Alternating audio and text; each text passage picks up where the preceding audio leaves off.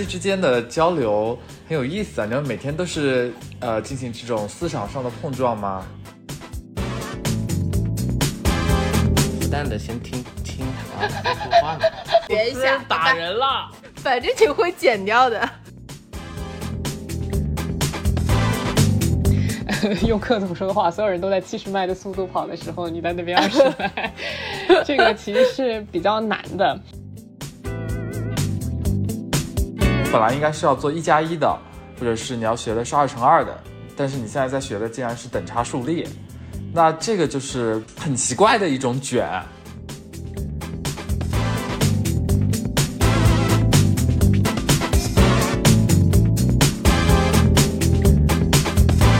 各位听众朋友们，大家好，欢迎来到立马豆频道。这是一档上海 lockdown 期间催生的栏目，由五位从毕业开始有交集的头部 FMCG 的 MT 组成的闲谈节目，聊聊我们毕业五年、成长五年、社畜五年、互漂 N 年的经历，希望可以治愈到耳机另一头的你。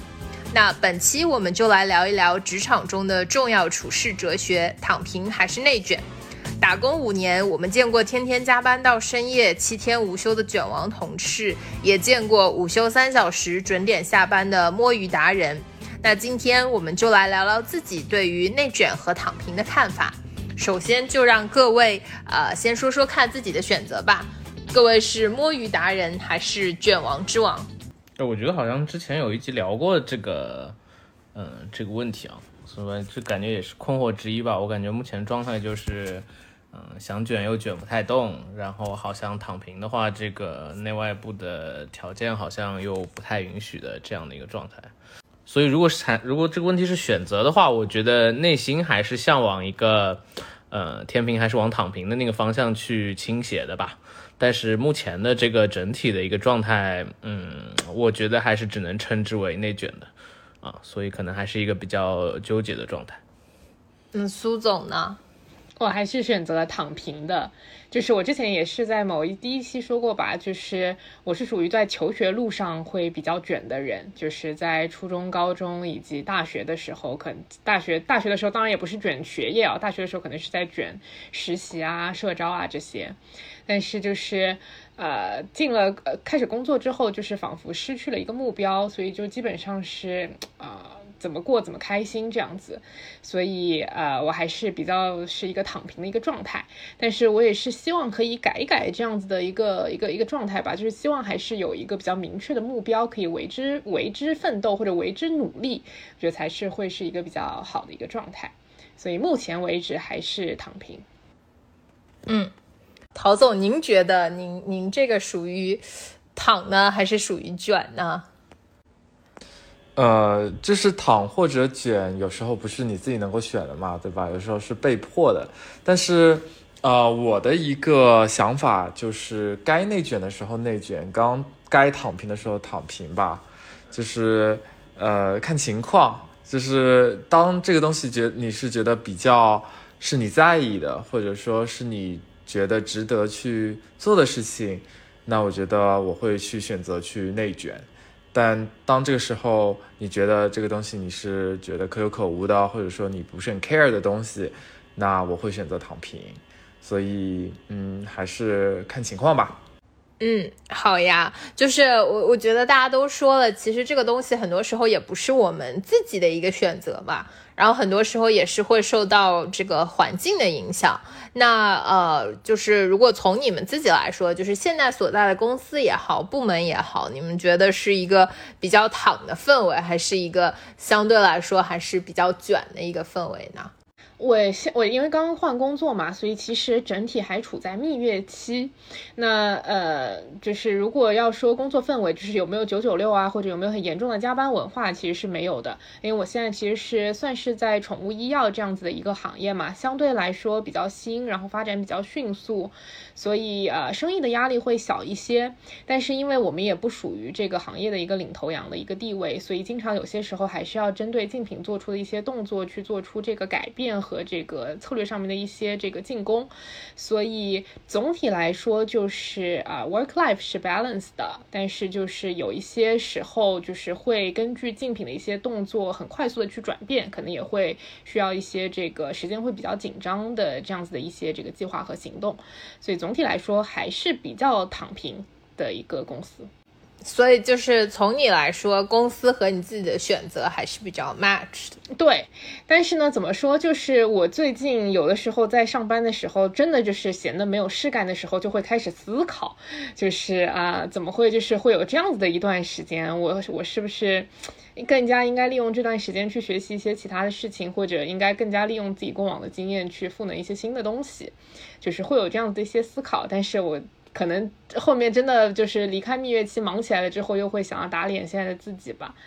就是整体来说是这样。嗯，好的。那涂总呢？你这不应该属于卷王之王的互联网公司吗？对，我觉得整体还是卷的吧。然后我觉得可能，嗯，因为互联网人很多嘛，感觉互联网的这种卷可能在可能有几个方面啊。一个是说，呃。就是整个你的这个职能部门的一个大的内部的一个氛围，那这个我觉得目前可能还是比较卷的。那呃一部分可能是因为呃互联网本身的这个属性，然后第二点也是说目前嗯整个这个整个上分目前这个 BU 部门的人还是比较多的啊，相对来说可能会有一些呃略微的过剩的这样的一个状态，所以可能这种卷的氛围变成了一个。囚徒困境，或者是是一个这种，嗯，没有办法的一个状态吧。然后这是大的一个职能部门内部，然后可能卷还有其他的一个是说，嗯，你会面临来自不同的这个，呃，你对接的部门或者你遇到的这种横向部门的内部的这种卷，这个可能相对来说还好，会比上一家这个待过的互联网公司会好一些，啊，就是上一家互联网公司可能相对来说这个。呃，所谓的商商业分析和这个业务运营的边界没有现在这么清楚。那之前可能相对来说，这个边界越不清晰的话，导致那种呃一些处在边界周呃周边的这样的活的话，可能也会卷到所谓的省份这边来啊，这可能也会造成这样的原因。这个还好，还有一个其实是我们小团队内部吧，这个我觉得倒是呃感觉氛围还是不错的，没有出现所谓的这种可能。呃，可能在某些地方，可能团队内部还有所谓的卷一卷，什么就是这种争宠啊，或者觉得这样，这个我感觉，呃，目前来说还算是 OK 的，大家都比较的 peace。但这个我觉得一部分原因可能也是因为整个，呃，大的这个环境比较 tough，所以大家有一点这种，呃，这个受压迫的人民这个联合起来，呃，强颜欢笑的面对生活的这样的一种感觉吧。对，所以整体来看的话，卷还是卷的，但在小的范围内的话，就还算比较好啊。嗯，那淘淘呢？呃，这整个公司来说，大家都待过这个公司嘛，所以从整个公司的氛围来看，其实是非常卷的。我今天还在做 OPR，然后里面又在问十呃十大原则里面你最最喜欢的是哪两条？那。大家也都知道，这个永不满足啊，然后什么追求结果啊，都是这个公司非常著名的这个原则。所以，就从这所谓的十大原则里面就可以看出来，说这个公司有多卷。所以，从整个大的环境上来看，其实还是比较卷的。那从小的环境来看，那我现在因为是在区域嘛，那相比于这个我原来待过的总部来说。那在区域相对来说会好一点，那呃，大家可能并没有，呃，就是可能在一些项目上，或者说在整个啊办公室政治上的那些卷可能会少一点，啊，那更多的可能是说为了销量，然后为了嗯一些这个就是你所谓的九州文化这上面的一些一些卷可能会更多一点。那再说到我现在在的这个团队来看，那现在这个团队也是这家公司一个比较新的团队，那所以从整个团队内部来讲，其实我们也是在摸着石头过河的这样的一个状态，所以相对来说啊，比起其他的部门上来看，其实卷的程度并没有那么的强，因为我们其实更多的是在做一些新的事情，而不是把时间啊、耗费在或者说内耗在一些卷的事情上面。所以，嗯，从我现在在的这个部门来看，这个团队来看，呃，相对来说不是非常的卷，对，但是整个大环境就在那里了，所以就算你小团队里面不是那么卷，但比起其他的一些公司或者其他一些环境来说，也已经非常卷了。所以就是呃，就是我们说的，其实环境很多时候也会嗯、影响说，或者说影响我们的选择吧。那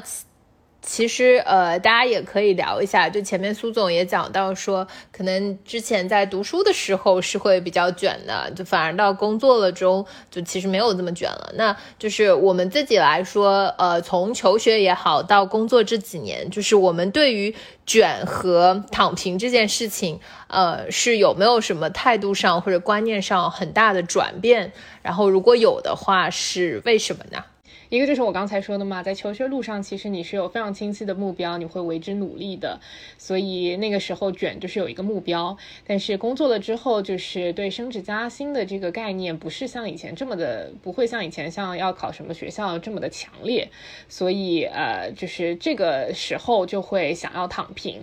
但是我我我自己觉得比较妙的一点是，我一直以为我整个五年的这个工作时间都是躺平的这样子一个状态，但是正好我前两天回回百威去还电脑嘛，然后就碰到以前的这个以前的这个同事和小朋友，然后我就跟他说，我现在在这个新的公司非常非常的躺，就是有很多很多很多时间，然后他们就问我你怎么回事？你上一份这个在在这个最后在百威的这个岗位超级卷，非常卷，就是那种卷王之王的这种这种人，为什么你突然变了？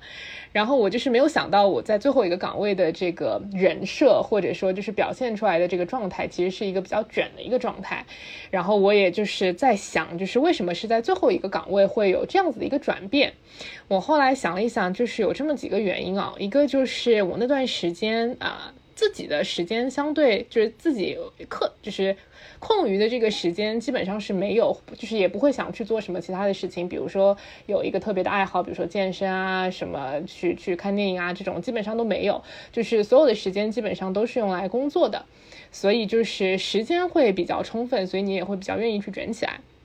然后其次呢，就是那段时间，因为是做做一个自己比较喜欢的品牌，就是相对于之前做的一些品牌，你会不太不太去相信它的策略啊，或者说不相信它的一些这个打法。但是当你在面对一个你自己很喜欢的品牌的时候，你会想要办想要去把它做好。就是这个，就是就是你相不相信自己的工作，相不相信自己有能力去改变它这样子的一个心态。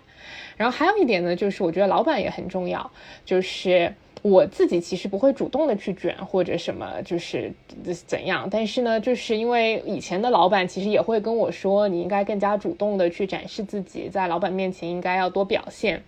但是那个时候就会觉得之前的老板就是在跟自己。他可能就是不是想要真正的发展自己，而是在为了他的一些这个啊、呃、丰功伟绩去做表现。但是在我最后这个岗位的时候，其实是很不一样的一个感觉，就是我那个老板，就是以前我也有提到过他，就是我对于他的一个感情更加的不像是一个老板跟这个下属之间的一个关系，更加像是姐妹，像是这个亦师亦友的这样子的一个状态。然后我对他就是他给我最深的几句忠告，就是说要让自己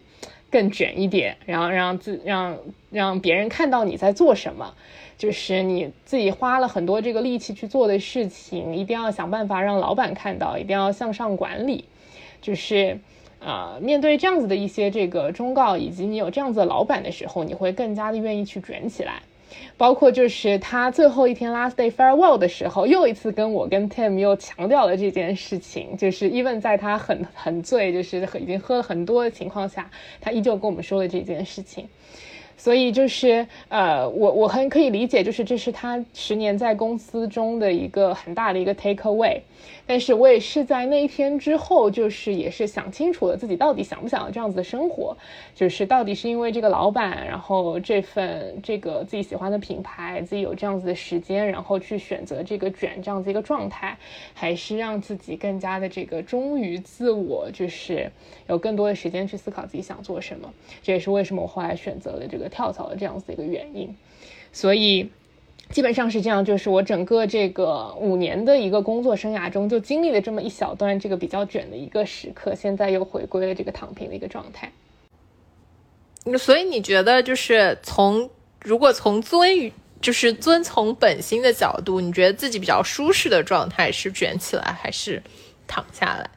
我觉得就是要把这刚刚我说到的几个点都占满，才可以让自己卷起来。就是如果有任何一点不满足，都会是比你你想要说的下一个问题，就是会有一种呃想躺平又又就想卷起来，但是又想躺平的这种状态。就就比如说你有很喜欢的工作，但是你真的没有时间，你真的就是要花很多时间去做自己的事情的时候，就会很痛苦。但如果你真的有很多时间，但是你做这个工作就是像狗屎一样，每每天都是老板给你喂屎，你也会不愿意去卷。所以我觉得就是三个东西缺一不可吧。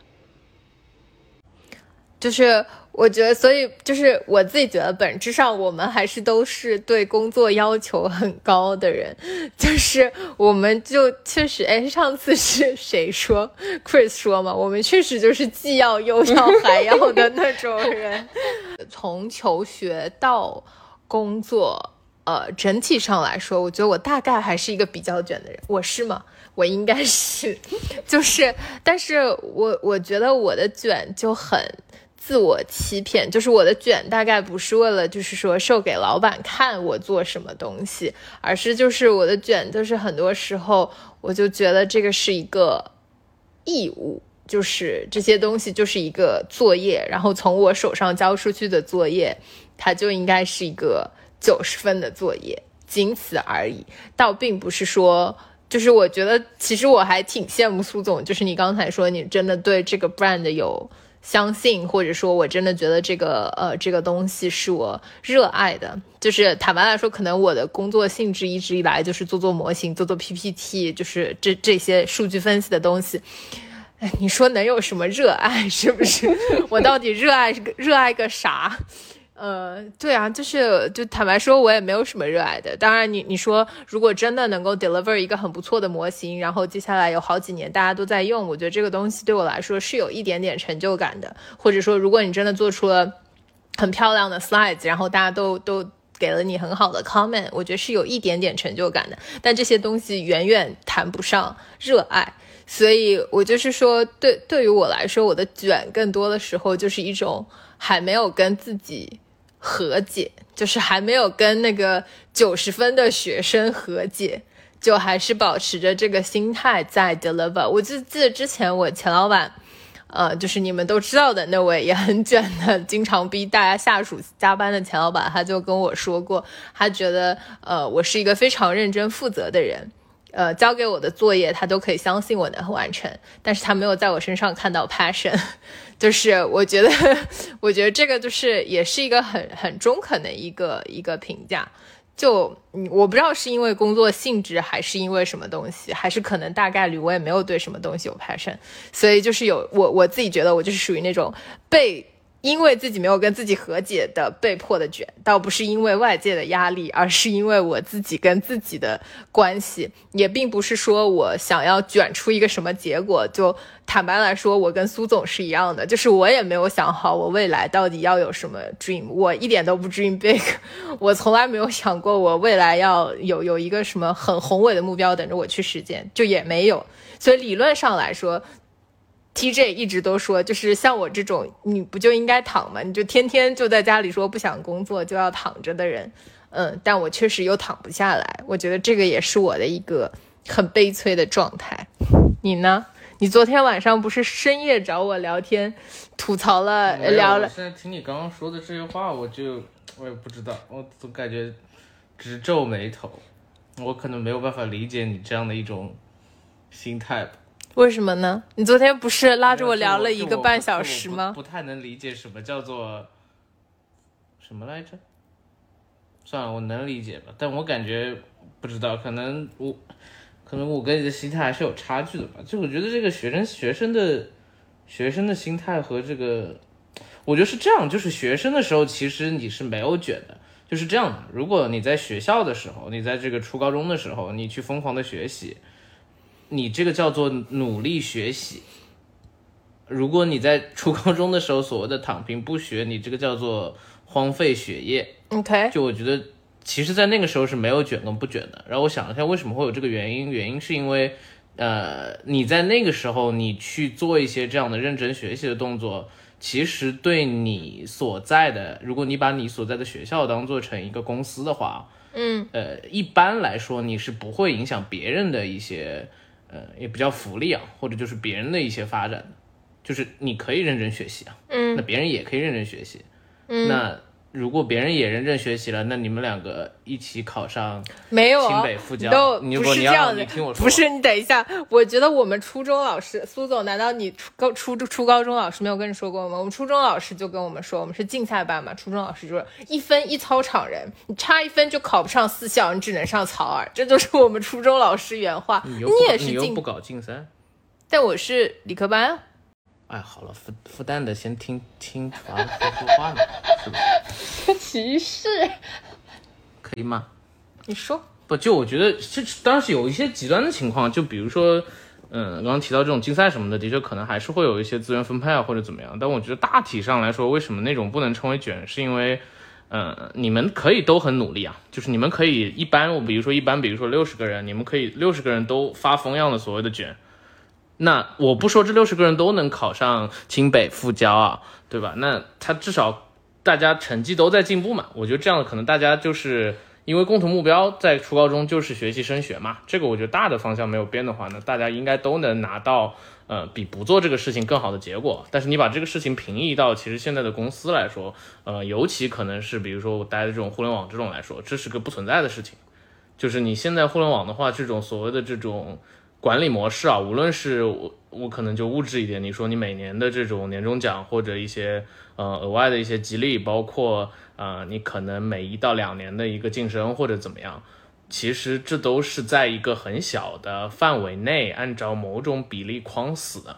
那这个会造成的一个问题就是，呃，我把刚刚的学校的例子平移过来，你可以所有的人都发疯一样的去呃做事情，没问题，但最后依旧只有一个人能拿到结果，而且可能还会有一个人拿到很不好的结果，呃，即便他可能也很努力，但我觉得这个在，但我觉得这个在学校里是不不存在的。没有啊，苏总，按照复旦的评分规则，就是不是只有前百分之三十的人能拿 A 吗？啊，所以我觉得不科学嘛。那像我们这种外院是院，百分之呀，对啊。不哦，你不要把拿大学啊，大学又是不同的事情了。我指的就是我现在我现在不拿大学来说，因为我觉得就是初高中，我所以我刚刚我没有说大学，我只是初高中这种逻辑。所以我的意思是，呃，就你初高中可以很卷，但我觉得这种卷其实你就叫做你是个很努力的人，而且我觉得。呃，这个很努力的特性塑造了你今天优良的品格，which 我觉得非常的 appreciate，but 就是 everything has its consequence。OK 啊、那个说英语浓度太高的人，你忍的那个粉丝，你忍一下，你可以继续评论一下啊。然后这个对，然后所所所以就回到这个，就是我对这个卷不卷的，就是。呃，我觉得就是一种无，我就有一种无力感吧，因为就是我觉得所有的人可能可能内心还是都反对“卷”这个词，因为“卷”这个词你一说出来，我觉得大家就嗯带有一种反面的色彩。但是无论就我觉得，除非你身在一个能够改变这个事情的位置，不然真的可能你的呃比较快，反而比较舒服的解决方式，反而是去。所谓的去卷起来，因为你没有其他的一个解决方法了。然后也就是说，我也去想，我比如说我的 leader 他为什么会去做一些事情，但你跳出来想，他也是在通过一些这样的事情，可能想去呃保护或者去怎么样他下面的这样的一些下属啊、所以我是觉得在这个方面，其实呃我在百威的这个第一个老板，这个我觉得他其实做的 somehow 还蛮好的，就是我觉得他其实能做到，就是说。呃，因为我记得他当时其实就下班也比较早嘛，我觉得他就属于那种工作也比较高效，然后其实呃把下班之后的生活跟上班也切的比较干净，我觉得，就我觉得他呃那个老板在我的内心的这一点上，我觉得我是比较呃能够比较欣赏的，因为我觉得他能做到就是说呃，第一他自己能够比较在业务能力上是比较过硬的，然后也是说在这方面自己，第一他自己肯定是也想有一个 work life balance，然后第二他自己去践行了这样的一个呃事情。呃，我我觉得其实不是，就是我觉得本质上卷这个事情还是源于竞争，而竞争这个事情其实从读书开始就是有的。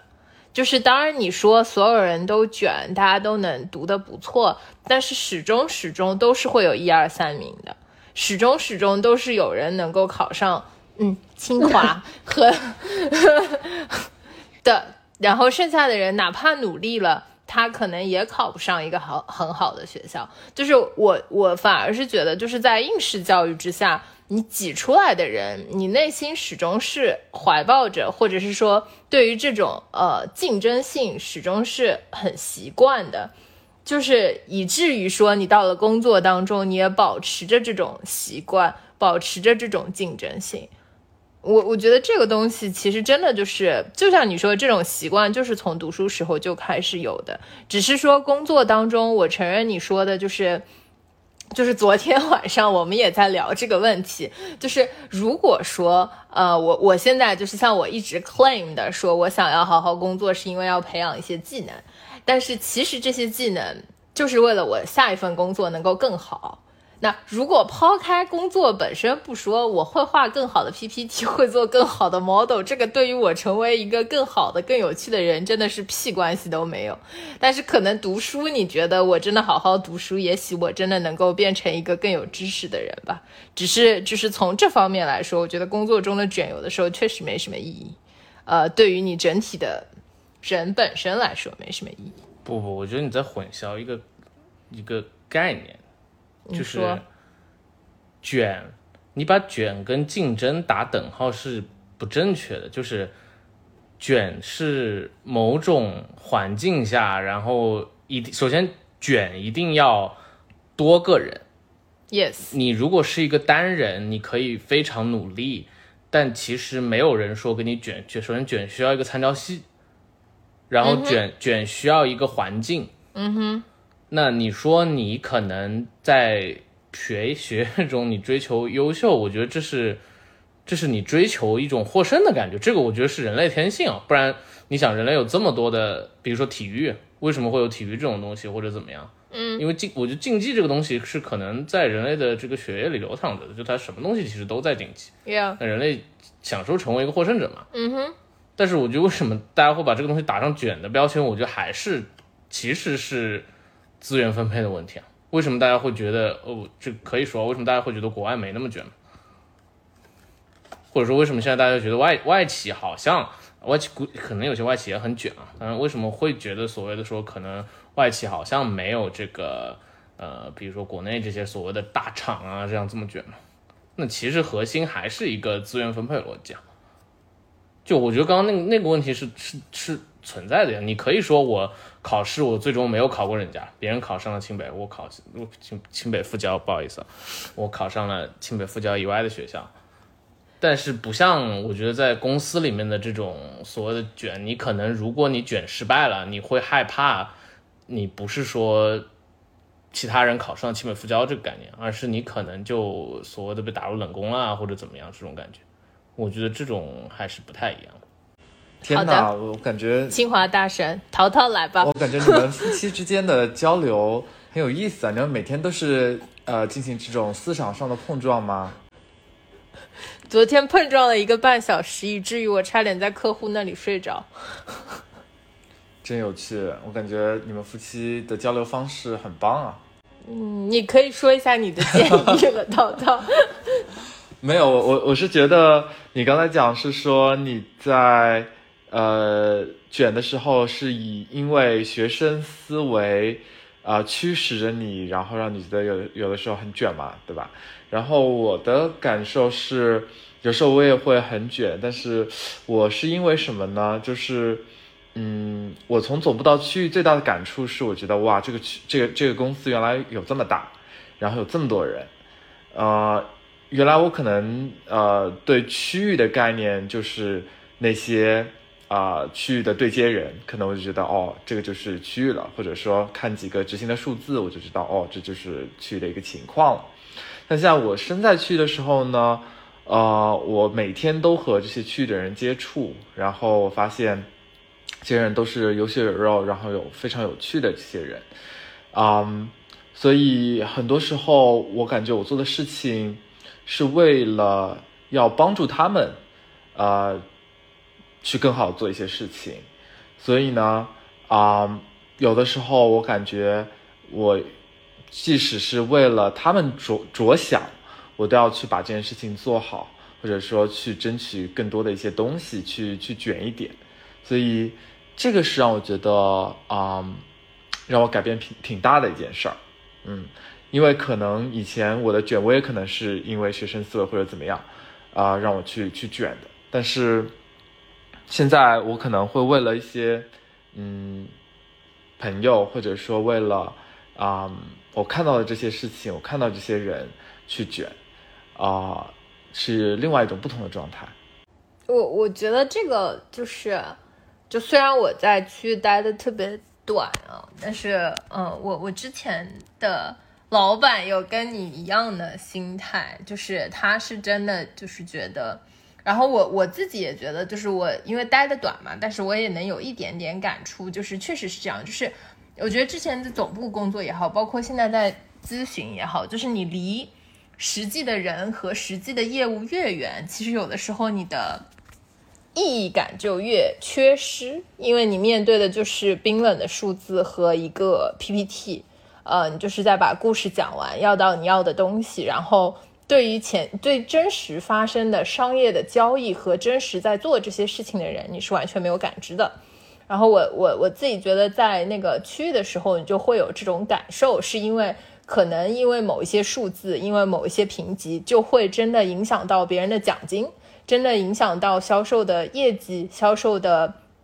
评定或者是这些东西。然后如果说呃你真的在那里，因为我觉得区域相相对来说就是人会待的比较久嘛，你就会有那种绑定，你就会真的想说啊、我想要帮这个人，帮他争取一把，哪怕我做很多很多分析，最后就是为了这个人不被 fire 掉，我也觉得这个是某一种某一种价值吧。当然，这个价值可能听起来并没有说这么宏伟，但是其实也是很很真切的一些一些价值，就更加有血有肉的一些东西。呃，我觉得是啊，就是比起我现在画的 PPT 来说，我这这是因为离职两个月之后，我突然接到一个 agency 的一个电话，说，呃，我在他那里还有两千件这个 T 恤的一个库存，问我应该怎么怎么用。其实正确的就是官方的做法肯定是要把它 hand over 给就是我的继任嘛。但是呢，也是因为刚才像淘淘说的这种，就是你当你在跟呃 BU 对接的时候，就是你你们两个更加像是一种战友的一个感觉，就是你是在互相帮助吧，为他去达成销量、达成业绩这样子的一种感情。所以就是当时我就是立竿见影，就是想要把这这个两千件 T 恤就直接给到我们当时的那个一起合作过的一个 BU。就是我觉得这种感情是不太一样的，就是跟你待在总部的这种就是，啊、冷冰冰的关系，的确是非常不同的。我们接下来介绍一下，比如说自己有没有在这种挣扎求生当中有没有一些摸鱼的技巧，或者是说卷起来的技巧。比如说苏总刚才说，可能你的老板就跟你说，还是要能够 show off 一些自己做的事情。那在这些上面有没有一些技巧？又比如说，我怎么在一个很卷的环境里面，相对能够躺得平一点？有没有这种技巧？苏总。在很卷的环境里面躺平，其实是一件很很很 suffer 的事情，就是所有人都在，用克总说的话，所有人都在七十迈的速度跑的时候，你在那边二十迈，这个其实是比较难的。但是我就是可以跟大家分享，就是前司是怎么怎么很卷的，就是以我所在的这 trade marketing 或者说这个 brand activation 为例啊，就是发朋友圈。就是每次做这个做做活动或者做这个执行的时候，全部都要九宫格。然后以以往就是五年前我做的时候，就是发九宫格九张照片就够了。然后在随着这五年的这个进化，我们的朋友圈也有着非常不一样的这个进化，就是每一张这个九宫格都可以把它变成一张十个照片的一个这个长版，所以你们点进每一张图都可以有十张图。然后呢，这是第一种做法。然后第二种进阶版呢，就是你这个九宫格的封面还可以。连成一张大的图，就是这是第二种做法。然后第三种做法就是今年比较流行，大家就是开始自己开视频号。就是以往我们可能发 recap video，就是直接发一个 video。但因为今年有了视频号这个行为之后，大家就开始在自己的这个视频号上面去发东西。所以如果任何人转发的话，就只都会看到这个名字是，就是最开始这个原创是你。所以这些都是怎么样让老板看到你的做的东西的一种技巧，希望大家可以学习。好的。那另一位吹妈大佬，相信两位吹妈大佬在这个朋友圈的发送上面，淘淘现在不是都在朋友圈写诗了吗？陶总，啊，我已经不做吹妈挺久了，啊，对，就是尴尬的对话，对我，我是一个不合格的吹妈，我觉得，就那个我说现在吧，就是现在我们做的事情其实是一个比较新的事情，在一个。比较传统的企业里面去做所谓的一些一些转型，一些数字化的上面的一些转型哈。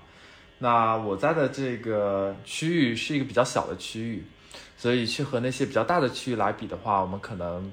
从量上面，从一些体量上面可能嗯比不过。但是啊，我会从一些其他的角度啊来来来卷，呃，比如说这个嗯。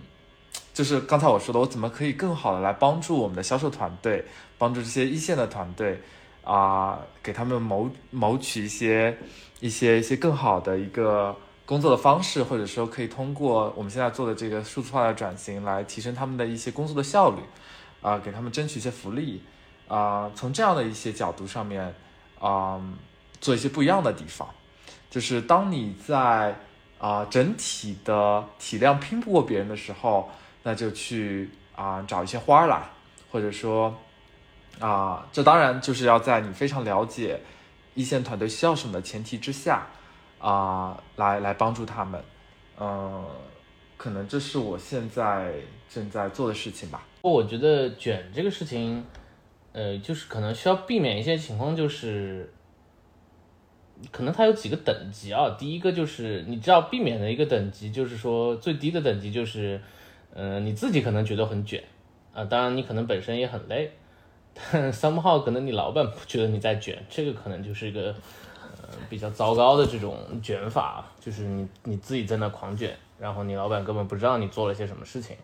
所以我觉得一个是说，嗯，如果你要选择去所谓的卷啊，那 make sure 你的卷的这些东西至少是有对象的，至少他能看到这个。啊，这个可能是第一步啊。那第二步可能是说，呃，就所谓的也什么向上管理或者这种汇报方面，可能让你的老板怎么样去，呃，觉得你的做的一些工作是有价值或者有产出的啊。所以也，我觉得这是卷的话，就是第一让，如果你要去卷啊，我觉得 make sure 它有价值，就是让别人知道，让你老板可能也知道你在卷，然后你老板也会觉得有价值。这个我觉得之后也是说，呃，呃，更进阶的一个方式，可能是说还是让你的老板对你可能得形成一个，呃，工作上的人设吧，或者怎么样。就因为我觉得，就比如说拿我自己做例来说，我其实觉得，我其实一直不觉得我是个工作很好的人，但 somehow 我觉得，呃，目前我这个老板来看，我觉得他还是比较，呃，信任我的。当然，他一直跟我说，他觉得我的弱项就是。嗯，我会很不，我对一些需要去呃拍一些的树或者去做一些更远的一些设想的时候，非常的不 comfortable。但他觉得我的一些呃逻辑或者一些数理方面的东西是很好的，但我其实是不知道我怎么给他树立起这样的形象的。但现在感觉情况是这个样子，所以如果你靠着奥数金牌，那倒是没有了。就就我觉得就是，如果你呃你在你老板上面能立住一些靠谱这样的一些好的这种标签的话，其实呃，第一可以避免你一些呃需可能需要无意卷的这样的频次，第二个是说可能会让你的一些呃卷的一些效率，就是说它的产出变高一些。我我觉得刚苏总是讲了怎么发朋友圈嘛，然后我就在想，就是我看到的，就是可能，啊，我之前一家公司的老板就是让我看到的一个，就，嗯，其实如果你真的到了一个 team 的。呃，leader 的程度，就比如我们陶总，你就是确实要为你的这个下面下属争取一些东西，就是你不单单是 for 你自己的一个 exposure，你其实还是要给你下属足够的 exposure 去 prove 说我的团队有这个存在的价值嘛。然后我我觉得我看到有两个，一个是你要有跟大老板就是比较频繁的这种 catch up meeting。就是理想的状况是你的 team 能够跟你的大老板，甚至你的 N 加二有一个，比如说月度的或者是怎么样的一个 catch up meeting，然后在每一个这种会上，你要让你的下属能够呃以比较好的一个状态了，当然去呃告诉老板我们在做哪一些项目，然后进展是什么样的，然后就是这些。其实是一个，我觉得是一个蛮好的，就是可能说朋友圈是一个比较间接的方式吧。但是这种 formal 的 meeting 其实是一个更正式的方式，就是告诉老板我在做哪些东西。然后你可以美其名曰啊，我是想要看一下我在这些事情上面的方向是不是对，你帮我把一个关，这种事情嘛，老板也不会拒绝的。但是实际上你的本质也是在告诉老板我在做什么，我做的还挺好的。然后在做这个过程当中，我有哪些问题，然后我需要什么资源。所以我觉得这种会议就是以美其名曰我要老板的建议而建立的这种常规汇报会议，其实是一个挺好的方式。然后第二个就是写邮件，就是有的时候呃会议没有这么，比如说你没有办法这么频繁嘛，那很多时候你也要会写邮件。就我前老板能写那种非常长的洋洋洒洒，然后 bullet point 异常清晰的那种邮件，一看上去就是。哦，你干了点什么的那种邮件，就是我觉得这个也挺重要的。就是如果说你只是做了某一个小项目，或者是说你只是，比如说我之前只是说跟呃另外一个同事一起去实地走访了一些经销商，那走完了之后，可能很多人走完了就是走完了，但是我老板就会要求我把这些东西就是梳理成就是纯 Excel 文字版的这些报告 insights 全部都梳理好，然后发给。这边的区域的大老板也发给总部的大老板，发给总部的相关同事，就是这个东西，就是我觉得，嗯，一个是说你可以让老板也有也知道这些 insights，然后另外一个你也可以让相关的同事了解到一些 pain point 什么的，但是最终。它也能实现让老板和其他同事看到你们在做什么的这个目的，所以我自己觉得就是开会和写邮件也是两个比较好的，就是比较正式的这种方法，而且它也不至于让别人觉得，就是只要你的内容不是空的，就是你是实实在在的有一些。呃，有一些洞察，有一些这些东西存在的，嗯，也不会让别人觉得你你你是美事找事嘛，就是至少人家也能从你的东西当中有一些分享或者获得，所以我觉得这两个也是两个 tricks。我补充一下，刚才王总说他第一点就是有一个 weekly，比如说有个定期的一个 catch up 嘛，然后我见过一个比较呃让我觉得真的觉得很叹服的一个例子，就是我们一起在一个电梯里面，然后就是大老板也突然进来了，然后呢，我们一个坐火箭上升的一个同事呢就可以非。常快速的情况下掏出手机，然后就是在给大老板去 present 他最近做的一个 case，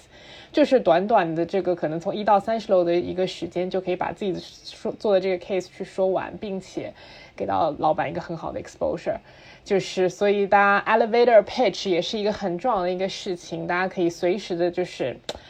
做好准备。然后第二点就是王璐刚才说那个发邮件，其实我觉得之前在百威就是发战报这样的形式嘛，就是战报真的是一个呃很卷，然后也很有用的，可以给大家看到你在做的项目的这这这这是第一就是你在做的项目，然后第二的话，如果就是这个战报它还有一些排名，比如说它的事业部之间的排名，然后销售之间的排名，也可以让就是下面的这些同事啊卷起来，所以它其实是一个一举两得的事情，值得大家借鉴学习。淘淘呢？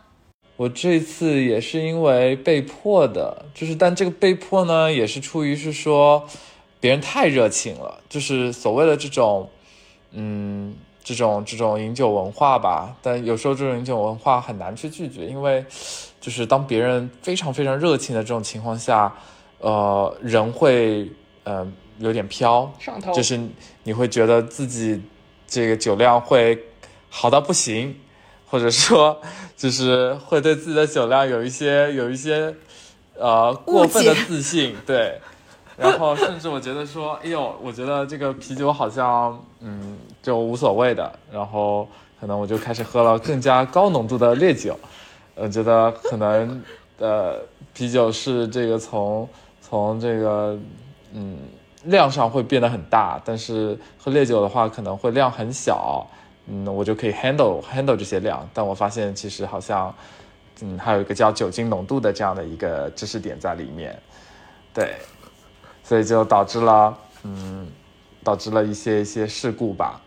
但总体来说，就是有时候我也比较纠结啦，就是到底是要去躺平还是要去卷。有时候有的时候，可能你做了很多很多事情之后，你发现并没有什么样的一个结果，所以有时候就会嗯纠结，到底到底要怎么做。那之前我我我听李诞说过一句话，呃，他是说，呃，人家问他你你觉得自己的成功，你现在目前的成功是因为自己的努力吗？然后他说当然不是，呃，他说就是就像你在两个人在在坐两部不同的电梯，然后一个人在电梯里面做俯卧撑，一个一个人在电梯里面啥都不动，但是这个电梯就一直的在往上走，你只不过是坐对了电梯而已，无论你在电梯里面做了啥。呃，我觉得这也是一个很有意思的一个一个观点吧，就是可能有时候就是你做对了选择，你就是做对了这个电梯，无论你到底是躺平也好，还是啊、还是内卷也好，我不知道啊，就是呃，但我觉得这也是一种一种很有趣的观点吧。这可能有时候在我比较纠结、比较迷茫的时候，呃，也会翻出这句话来想一想。最后，我们就来聊一聊这个我们理想的工作状态，以此收尾吧。我觉得，如果是我的话，就是希望有一天能够和自己和解，然后在此的基础上，如果能找到自己真的，嗯，愿意去为他努力一些的事情，然后愿意去为他们努力一些的人，就也比较好。但这个只是锦上添花，我不觉得。我觉得大概率的情况下，工作哪有这么美好的？这个就是不可能既要又要的。淘淘呢？我觉得最理想的工作状态就是能够有成就感吧，就是你做一件事情，啊、可以真正的去帮助到别人，或者说你自己真的可以收获到一些一些正向的反馈，这个是非常非常理想的一个状态，以及是说，嗯，你做的这件事情是一个从零到一的这样的一个过程，啊，这就会比较正常。就比如说，我现在在在的这个部门是一个比较新的部门，那你做的所有的事情都是从零到一的这样的一个过程，那所以可能，嗯，不会出现那些比较老牌的部门，那你已经做到了一百分了，那你可能要做到的是一百一十分，那这个时候就会比较夸张了。就比如说，你现在是一个一年级的学生，但你现在你需要你需要学习的是，或者说你现在在学的是高中的知识，你要你你本来应该是要做一加一的，或者是你要学的是二乘二的，但是你现在在学的竟然是等差数列，那这个就是变成了一个很奇怪的一种卷，这个卷就是卷到一个一个令人窒息的状态。呃，这也不是一个非常正常的一个一个好的一个工作状态。那如果说你这个东西就是一个从零到一的这个过程，那你一一年级的时候你该学啥就应该是学啥的这样的一个探索的过程当中，那我觉得这才是一个比较好的一个状态吧。然后希望大家都能，呃，找到 inner peace，然后也能够收获自己理想的工作状态吧。那今天我们的节目就到这边，谢谢大家，谢谢，拜拜。那我们就拜拜拜